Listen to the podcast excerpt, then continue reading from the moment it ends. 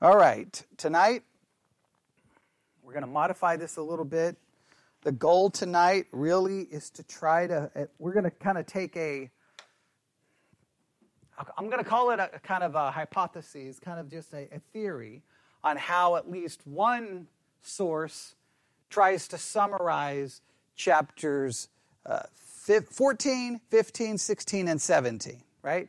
They try to kind of summarize it. So we're going to just kind of see what they offer up. Then we'll look, we'll kind of skim, right? We'll kind of look, and then we'll kind of just say, yeah, we agree with this, we don't agree with this, and we'll just see how far. I don't know how, how well, I'm not going to try to dive too much into it, right? I'm just going to kind of do a couple. I'm going to do some summaries of the section. So I'm going to use different sources. So I'm going to use the the Bible study guide because they offer a summary of chapters 11 through 17, right? So I'm going to read everything they have to say. Just be thinking about how they're summarizing it. Then I'm going to go to a separate, a separate commentary, look at how they summarize it. Then I'm going to go to a third commentary and look at how they summarize those chapters. And then we'll kind of see, because typically what happens is we take what everyone else says, we kind of challenge it, we kind of test it, and then we kind of formulate our own, right? So the key tonight really is not trying to necessarily figure out everything about 14, 15, 16, and 17. The key is for us to be able to say, here is a basic idea of what we think these chapters are about. Not that we understand it. Right? We're not going to seek understanding. We're not going to go in depth. This is just kind of like, we're good. This is going to be our first attempt because we know we're going to have to do a lot of this between now and the end of August. We're going to have to do a lot of like getting a basic idea of these chapters, maybe grouping them together or summarizing them. And then I, if I see something in there I want to go more in depth in, either I could do it on the podcast or I can just dedicate a service to go, okay, f- chapter 15, we've summarized this section. Here's a section we're really going to dig into, right? And then, but at the same time, be proceeding on, and then we'll, we'll do, do so and do so. The study guide basically jumps from 12 to 18. They skip 13, 14, 15, 16, 17 completely. I, well, one, I can't do that. And two, there's no way I could skip 13. And after all of the hours we've worked on it, you see why I don't think we could have skipped 13. So we're going to do what we're going to work on this and see what we can come up with. So let's start with the Explore the Bible Personal Study Guide, Summer 2023 let's look at how they summarize 11 through 17. So, if you want to do this, you can put summary number one in your notes Jeremiah 11 through 17. This is summary number one. All right, here's what they have to say. I think here they're just going to go more with kind of some statements of fact, but it may serve as the foundation for us to build on for the other summaries, okay? I know this is going to be kind of weird how we do this, but hey, you know, um, we'll, we'll just see how it works. We'll, we'll, we'll make it, it may not be beneficial right now, but hopefully it will be beneficial as we move forward. So here's what they have to say. All right, here we go. And if you have your Bibles open, make sure it's open starting in Jeremiah 11. You can kind of flip and, and be summer reading and, and overlooking and, and summarizing and skimming and everything else you need to do here. And we'll see how far we can get uh, tonight. We'll see. I don't know. But here we go. All right. Jeremiah 11, verse 1 through chapter 17, verse 27. The Lord reminded his people of the covenant he made with their ancestors when he delivered them from Egypt. Everybody look at Jeremiah 11, 1 through 7, and see if you think that's a factual statement. That in that section, God is reminding his people of the covenant he made with their ancestors when he delivered them from Egypt. Is that fair? Do you feel that's fair? All right, Jeremiah chapter 11, verse 1. The word that came to Jeremiah from the Lord saying, Hear ye the words of the of this covenant, and, uh, and speak unto the men of Judah and to the inhabitants of Jerusalem. All right? And say thou unto them, Thus saith the Lord God of Israel, Cursed be the man that obeyeth not the words of this covenant, which I commanded your fathers in the days that I brought them out forth out of the land of Egypt. So that's a factual statement, right? We can agree with that. Now, that sets up a lot of what we've discussed, right? Because clearly, what is the significance? That, that covenant that's being mentioned there is a covenant that requires them to do something. And we know what, any time, which would be what? Law. And so the, so the law is mentioned with this covenant that's being made. And we know this they don't obey it. That's, that's led to all of our discussions, right? Wherever law shows up, what will happen? Man will fail. Okay, all right, here we go. So, sadly, their ancestors' disobedience brought God's judgment. Look at Jeremiah 11 8. Is that a factual statement? All right, so in chapter 11, 1 through 7, God reminded them of the covenant, and chapter 11, verse 8, it demonstrates that the ancestors' disobedience brought God's judgment. Jeremiah's generation was repeating their ancestors' sins, and God warned judgment would come again. Chapter 11, 9 through 13. Is that a fair assessment? Chapter 11, starting in verse 9. And the Lord said unto me, a conspiracy is found among the men of Judah and among the inhabitants of Jerusalem. They are turned back to the iniquities of their forefathers. So what so remember we talked about this over and over and over? The past generation did what when it came to God's law? Disobedient. The present generation of Jeremiah's day, what were they doing in relationship to God's law? And what would the future generations do? And when the church came along, what do we do with God's law? we disobey it. Okay, so just, just I think you're getting the idea. Jeremiah struggled as he saw wicked people prosper. He called on the Lord to bring them down. Chapter 12, verses 1 through 4. Is that an accurate statement?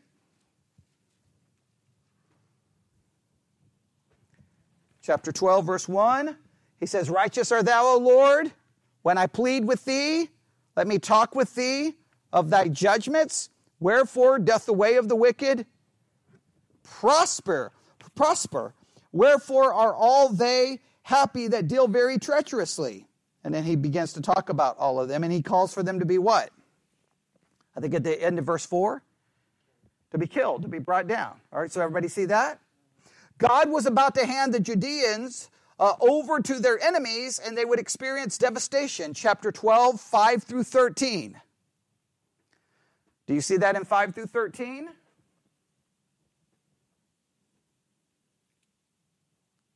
Do we, yes, no? Okay. Do you think that's a fair thing to say? All right, okay, I think, I think that is fair to say, all right? Nevertheless, he held out the hope of restoration if his people turned to him. Chapter 12, 14 through 17. Now, this we definitely need to read, chapter 12, 14 through 17, because this is very important. 12, 14 through uh, 17. Everybody there? Right? Thus saith the Lord against all mine evil neighbors that toucheth the inheritance, which I have caused my people Israel to inherit. Behold, I will pluck them out of their land and pluck out their houses of Judah from among them. And it shall come to pass, after that I have plucked them out, I will return and have compassion on them and will bring them again, every man to his heritage and every man to his land. And it shall come to pass, if they will diligently learn the ways of my people to swear by my name, the people, the Lord liveth as they taught my people to swear by Baal, then shall they be built in the midst of my people. If they will not obey, I will utterly pluck up and destroy the nation, saith the Lord. Now, the only problem with this, there is promise here. This promise seems more to deal with them coming out of Babylonian captivity, right? Hey, I, am going to return, I'm going to do this, but there's a condition because it sounds like if they don't do this, judge, more judgment's going to come. Well, we know they come out of Babylonian captivity, right? And then we know they don't obey and they go right back into another captivity, right? In a roundabout way, because Rome is in charge when we open up our New Testaments, correct? So, again, anytime, even though there's promise, if there's ever a condition to the promise, the people fell the condition over and over and over and over again. Everybody feel good with that? Yes? Okay. All right, chapter 13. God used an object lesson. Now, I disagree um, because he didn't use one, he used a bunch. He used object lessons, plural, and a parable, and I'm going to say parables, to convey his message of judgment through Jeremiah. Uh, though false prophets continued to assure the people all was well. So he used all of these object lessons in chapter 13, which we've spent multiple hours covering. However, in spite of all of these warnings, in spite of Jeremiah telling them, hey, judgment is coming, judgment is coming, something will happen. Look at chapter 14. Uh, now, you just note and that even in their summary, they skip 14, 1 through 11. They don't even summarize 14, 1 through 11, which is interesting. Why do they skip it? I don't know. We're going to have to find out. But look at 11 through 16.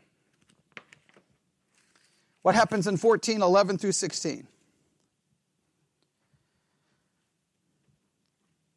14:11 Then said the Lord unto me, Pray not for this people for their good, right? When they fast, I will not hear their cry, and when they offer burnt offering and an oblation, I will not accept them, but I will consume them by the sword and by the famine and by the pestilence. Then said I, Ah Lord God, behold, the prophets say unto them, You shall not see the sword, neither shall you have famine, but I will give you assured peace in this place. Jeremiah is like, wait, wait, God, God, you're telling me not to do, don't pray for them, don't do any good thing good for them. But these false prophets are, they're lying to them. So Jeremiah keeps giving them the words of warning, but clearly they're those who continue to do what? Give them a false message. And then uh, verse uh, 14, then the Lord said unto me, the prophets prophesy lies in my name. I sent them not, neither have I commanded them neither spake unto them, they prophesy unto you a false vision and divination and a thing of naught and the deceit uh, and the deceit of their heart. Therefore, thus saith the Lord concerning the prophets that prophesy in my name, and I sent them not, yet they say, yet they say, sword and famine shall not be in the land, but sword and famine will shall those prophets be consumed. And the people to whom they prophesy shall be cast out in the streets of Jerusalem because of the famine and the sword, and they shall have none to bury them, then their wives, nor their sons, nor their daughters, for I will pour their wickedness upon them. Right? Serious words, but once again, it's kind of a once again a frustrating situation, right? Because if God didn't send them, could He not stop? I mean, if He could stop the false prophets, it seems there's at least a hint here that maybe the people would have listened to Jeremiah. But you do realize the like how frustrating this situation is, right? Because if you're just an average person living in Jerusalem, right? You're just an average person in Judah. You're worried about planting crops, you're worried about your animals, you're worried about your children, you're worried about life, you're worried about, you know, living, and you've got prophets walking around. And prophets, one number one, are like, God's going to bless us, everything's great, it's peace, it's wonderful, everything's great. And you got another prophet going, Judgment is coming. We're all going to be destroyed. We're going into captivity. Now, first, do you have the ability to look up Scripture? Do you have ch- uh, uh, uh, the ability to look up a concordance? So, how do you know which one's telling the truth? Now, the only way you're going to be able to test them is to wait and see what's going to happen. Well, guess what? Waiting to see what's going to happen, it's going to be too late. That, that I don't. That's the, the one of the most troubling sections. That I, I, that just that makes me actually angry. Is what it makes me. It really does because that seems so unfair to the people. What does he say is going to happen to them for listening to the false prophets? What does he say right there? I, I just read it. What, what does he say is going to happen to the people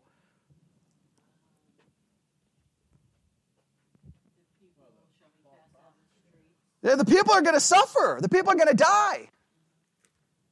Well, the, that seems so unfair. How are they supposed to know who the right prophet is? Did, did the false prophets come up and say, We were not sent by God, we do not believe in God, we do not know God? The false prophets show up and say that they've heard from God. Correct? Don't they show up and do that? Well, then how are you supposed to know? That is so maddening to me. And if you think about it, the same problem exists today, does it not? Doesn't the same problem exist today? We've got, well, we got one branch of Christianity in certain parts of the charismatic world. They claim to be apostles. They claim God speaks to them directly, and they get visions, and they get revelation. Now, the only problem in that world, everyone in that world claims to be getting, God is speaking to them, and God is giving revelation. Uh, Rebecca sent me a thing today from Pastor Steven Furtick where he's talking about anxiety. And he's like, Look, I don't really, I'm not an expert on anxiety. I don't really know a lot about anxiety. I don't know a lot about mental health. I don't know anything. But God told me the reason you suffer from anxiety is because of pride. Well, wait. So God told him that? Now he's giving a, a definitive diagnosis on anxiety because God told him? Like, like that's, and look, He's, he's, he's in the top 0.01% of all podcasts in the world. Millions and millions of people listen to him and now say anxiety is caused by pride. Well, because God told him. So now you don't even, you can just not be an expert in anything. God told him. Who are you supposed to listen to? They say, well, I'm not going to listen to anyone who says God told me. Okay, so we will eliminate all the charismatics. Great. We don't listen to them. Does everyone feel better? Now we've got the rest of Christianity, where everyone doesn't claim God spoke, speaks to them, but they all claim that they know how to interpret the Bible and their interpretation is right. And guess what? Guess what? Do they, do they, does it require them to have any education? No, no education. It doesn't even require them necessarily to do any serious study. So in a roundabout way, we're, we're no better off than the people at that time. And we, but we but see, pastors today would say, no, no, no, no, no, no. Today it's much better than it was because we have the Bible. And we can fix all, but we have the Bible and we're more divided than at any time. Like, so then how does anybody know what's true? Like nobody can know what's true. So th- that's um, that, that is that's crazy right there. That's I, I don't even know how we process that. But here's the thing in this summary. Let's just remember everything has been covered except what section? 1 through 10, 14, 1 through 10. So just kind of, you may want to write 14, 1 through 10 and draw a circle around it, asking ourselves, or put a question mark to it. Why, why did they skip that in their summary? That's either that they're either saying a couple of things. What do you think they possibly saying by skipping it? They don't know what it means, or they don't think it's that important. All right. Okay. Now, but look what else they do. How many uh, how many verses are in chapter fourteen?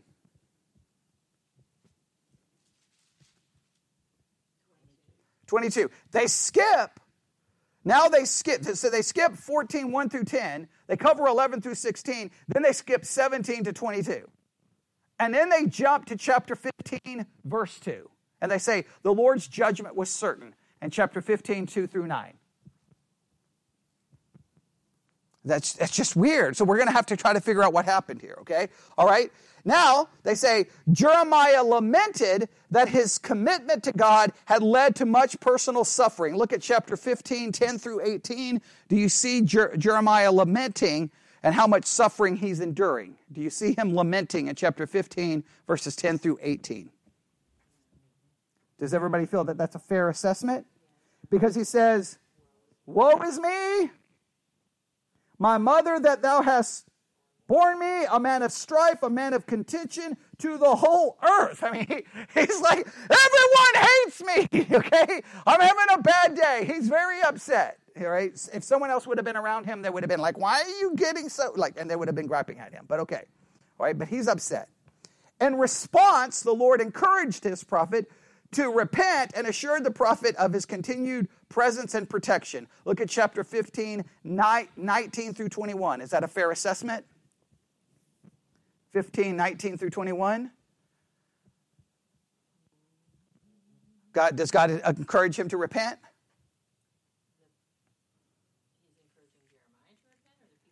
Uh, the, uh, in response, the Lord encouraged his prophet to repent. Is that, do you agree or disagree?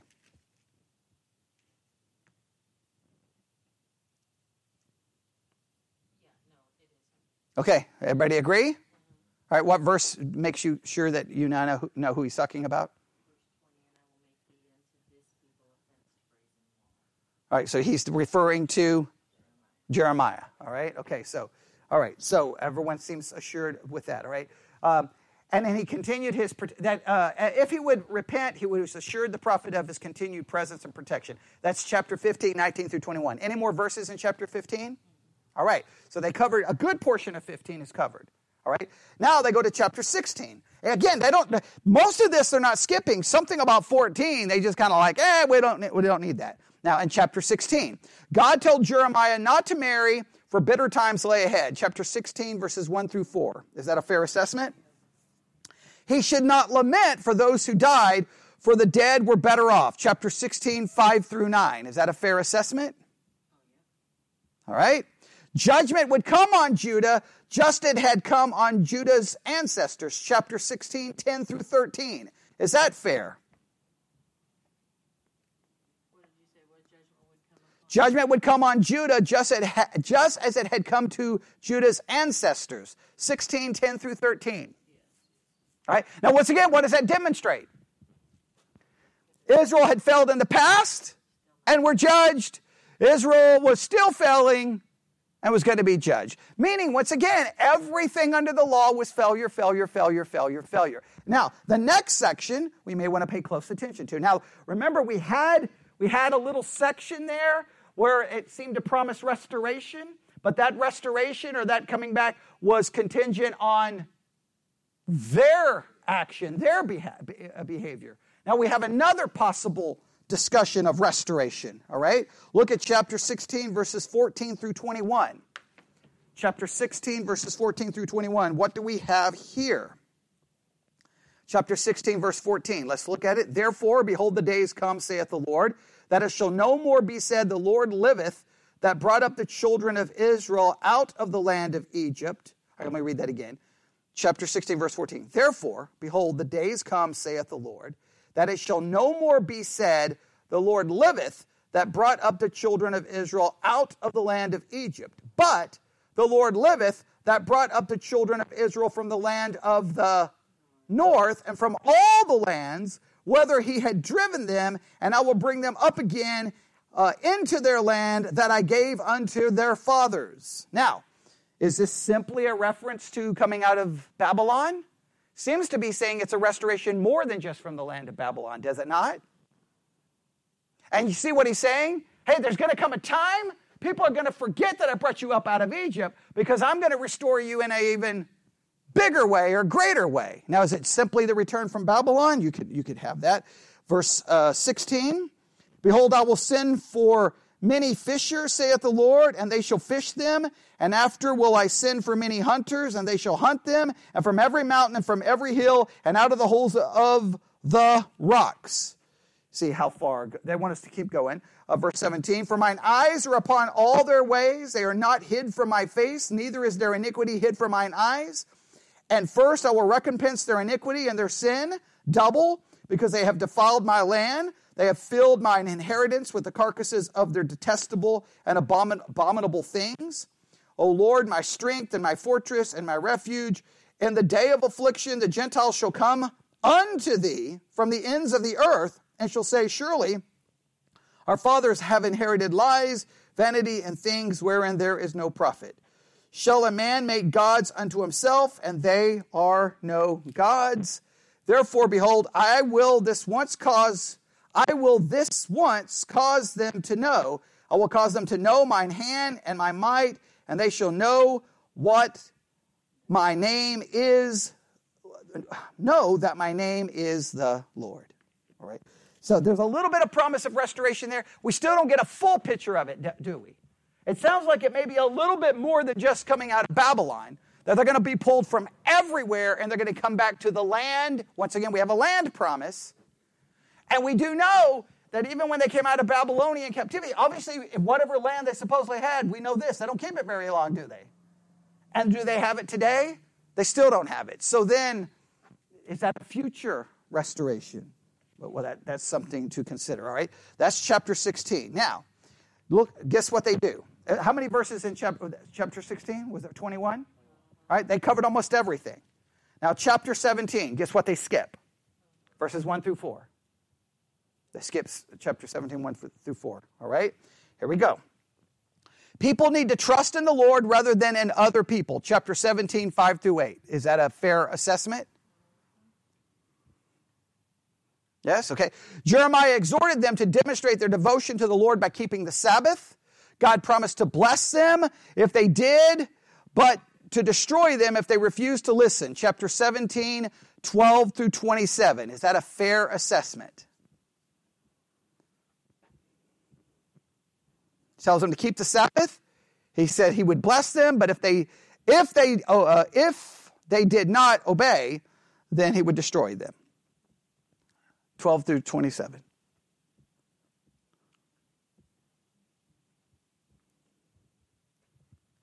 Do we, do we feel that's is there only 27 verses, right? Right. Is that, does that seem like a good? Talks about the Sabbath.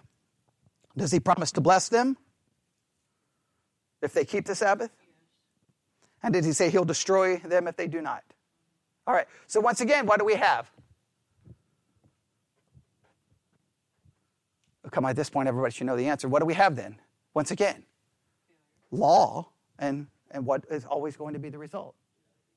Failure right? So it's just this is it's gonna it's it's, it's gonna become like a broken I, I know it's a dated reference. It's gonna be like a broken record. It's gonna be like a, a digital file that is stuck okay? What, however you want to put it, it there, it's just gonna be repeating over and over and over and over. Hey do this do this do this do this but they're never going to do this. And as we saw this morning why are they never going to do it? Can an ethiopian change the color of his skin? Can a leopard change his spots which is, again, just insane that that's, I don't even understand why that's in Jeremiah. The whole thing makes literally no sense. But okay, that's their summary. That's their summary. Now, all they did was give us factual statements taken from the text. They didn't try to do what?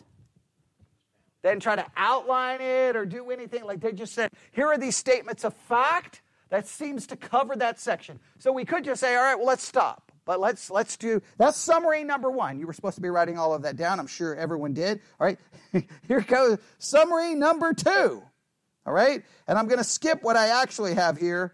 I'm going to go to my other my this summary. All right, this summary says this. And chap, this is summary number two. If you're keeping taking notes, uh, this is from Warren W. Wiersbe. All right, this is Wiersbe. This is a different. This is a different source. Uh, chapter 14 to 17.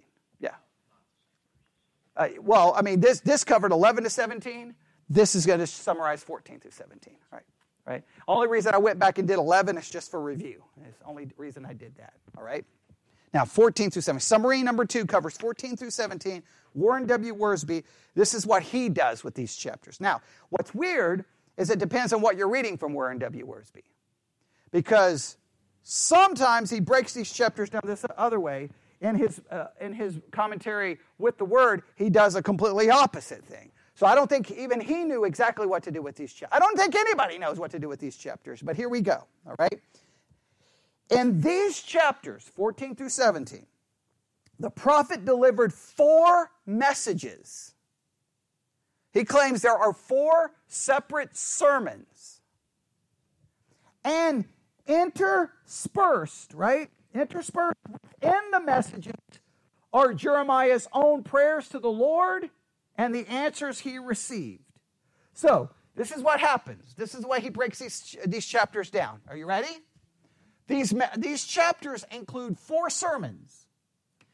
In the middle of the sermons, Jeremiah prays to God, and God responds to Jeremiah. So, in a sense, think of it this way sermon, prayer, God responding to the prayer. Now, I don't know how clear this is going to work. We're going to look and see. We're just going to we're just going to take a few minutes here because obviously at this point we've already spent 30 minutes with the first summary. This summary we're not going to be able to get far, but at least if we see if we can break these down into four sermons, all right? Here's supposedly sermon number 1. Look at chapter 14. All right, first, if this is a sermon, we need to look for kind of that key phrase, which we see in 14.1. The word of the Lord that came to Jeremiah concerning the dearth. Now, what's the dearth? What's dearth? drought. All right, so this is God's word to Jeremiah, and then Jeremiah is to deliver it to the people. So this gives us a clue that yes, this is a sermon. Now the key is how many verses in chapter 14? 22. Now here's what I want you to look. Look at chapter 14, verses 1 to 22, and see if basically this is one sermon primarily focused on the drought. Now, what do you want to look for? Well, look, everyone pay, pay attention, pay attention. Chapter 14, verse 1. The word of the Lord that came to Jeremiah. Do you have another section that seems to start a new sermon? Now, you got to be careful because interdispersed in the middle of this is what? Him praying and God responding to Jeremiah. So you, got, you can't take that. We got to look for where God comes to Jeremiah and goes, here's a new message. So, is this all one sermon? 14, 1 through 22. Is it all one sermon?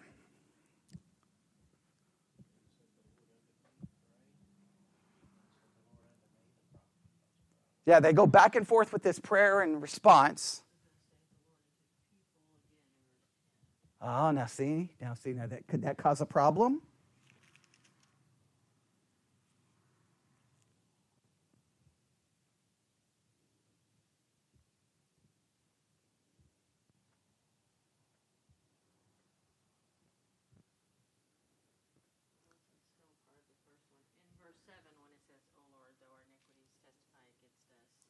That's, I think, is that Jeremiah praying for the people, I think, right?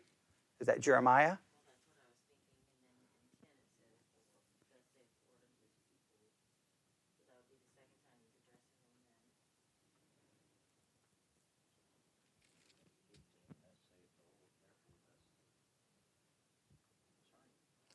Yes, I don't know. Does this work as one sermon?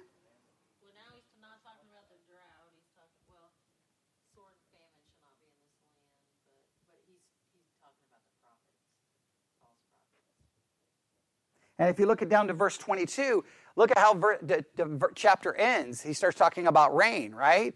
So it seems like the drought idea still is continuing, yes? There's a lot of stuff in between, there's no question, right? So what do we we're we're going to go with the according to this theory. You ready? That chapter 14 1 through 22 ultimately is basically one sermon eh, with interdispersed within it there are prayer between jeremiah and god and god responding to jeremiah. All right? That's mixed into it but it all is one sermon with this interlude of prayer and response. That's their theory. All right? So we're just going to go. So with summary number two we're going to say chapters 14 1 through 22 is a message about drought in the middle of the message, Jeremiah prays and God responds. This is summary number two. This is the theory. This is the theory. We're just going to call it a theory. We're not going to be dogmatic, right? Because we're not going to be, once we work through it a little bit, we'll be able to say, yay, we agree or disagree, okay? We weren't obviously not going to be able to do that tonight. All right? Oh, I want to I want to start working immediately on chapter 14, but Uh, I'm not, I'm not, I'm not. I want to, all right?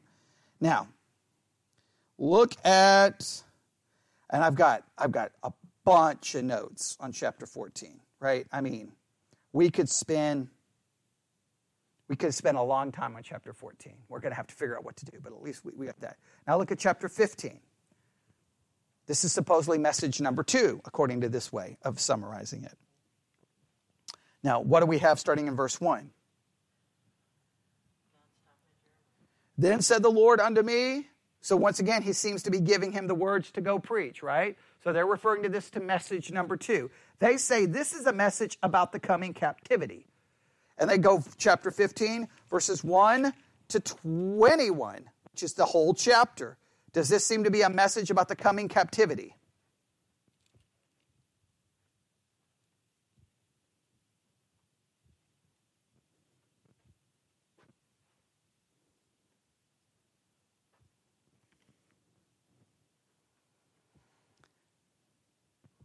Do we feel this is a message about the coming captivity? I know that at least some of it is here because look at chapter 15, verse 4. And I will cause them to be removed into all kingdoms of the earth because of Manasseh, the son of Hezekiah, king of Judah, for that which he did in Jerusalem. So this seems to definitely have some discussion, right? Now, what's going to be interdispersed in here? Uh, once again, Jeremiah is going to pray to God and God's going to respond to Jeremiah. But do you feel like this chapter is primarily about them going into captivity? Does that do you feel more confident about this chapter than you did chapter 14? Or do you feel about the same?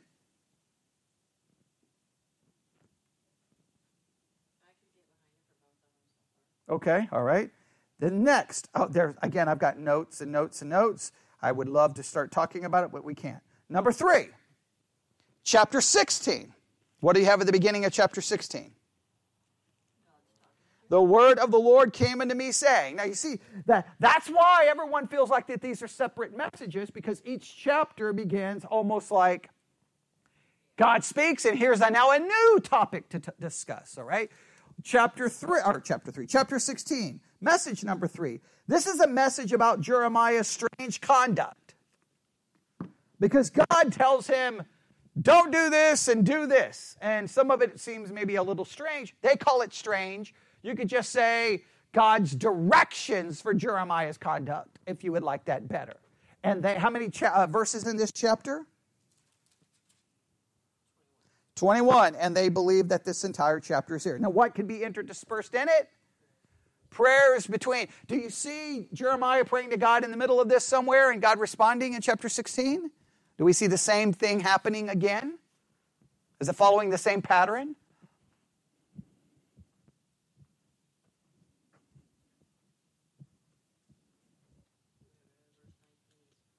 Okay.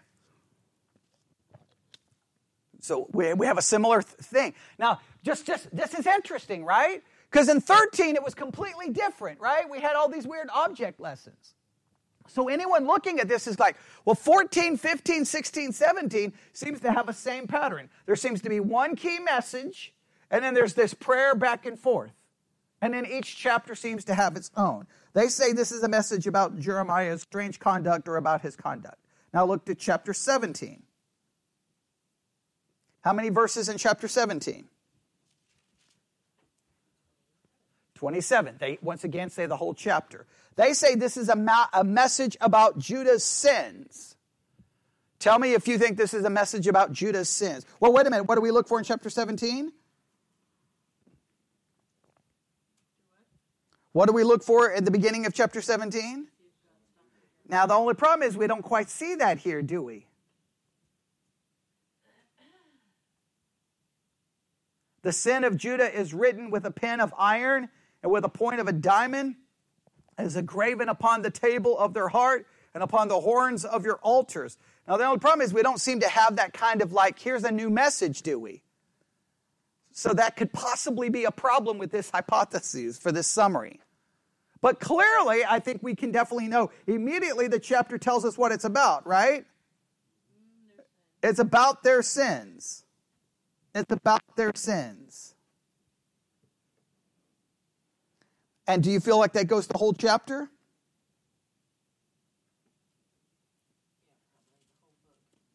Well, yeah, the whole book, yeah. Now, my, my concern is look at chapter 18, verse 1. We have that phrase again, right? So, wait a minute. Is 17 a continuation somehow?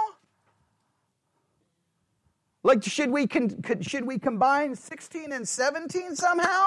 I don't know. I don't know. We'll have to see how that flows together. But we're going to go ahead and say 17 for, for just because we're capturing this summary. Summary number two says that there are four sermons, right? Sermon number one is chapter what?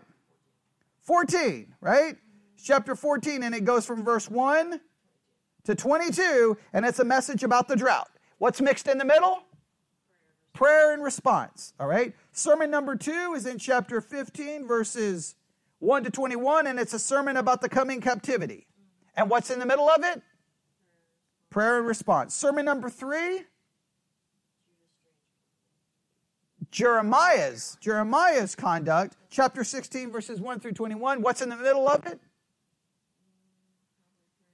Okay, I thought we already looked. Is there Okay, is there prayer and response in chapter 16? Let's verify. Yeah, yeah, you're the one who said. Okay, all right. So, we got that. Now, sermon number 4 a message about Judah's sin, 17, 1 through 27. What is supposed to be somehow found in this? Prayer and response. Let's see if we find the prayer and response.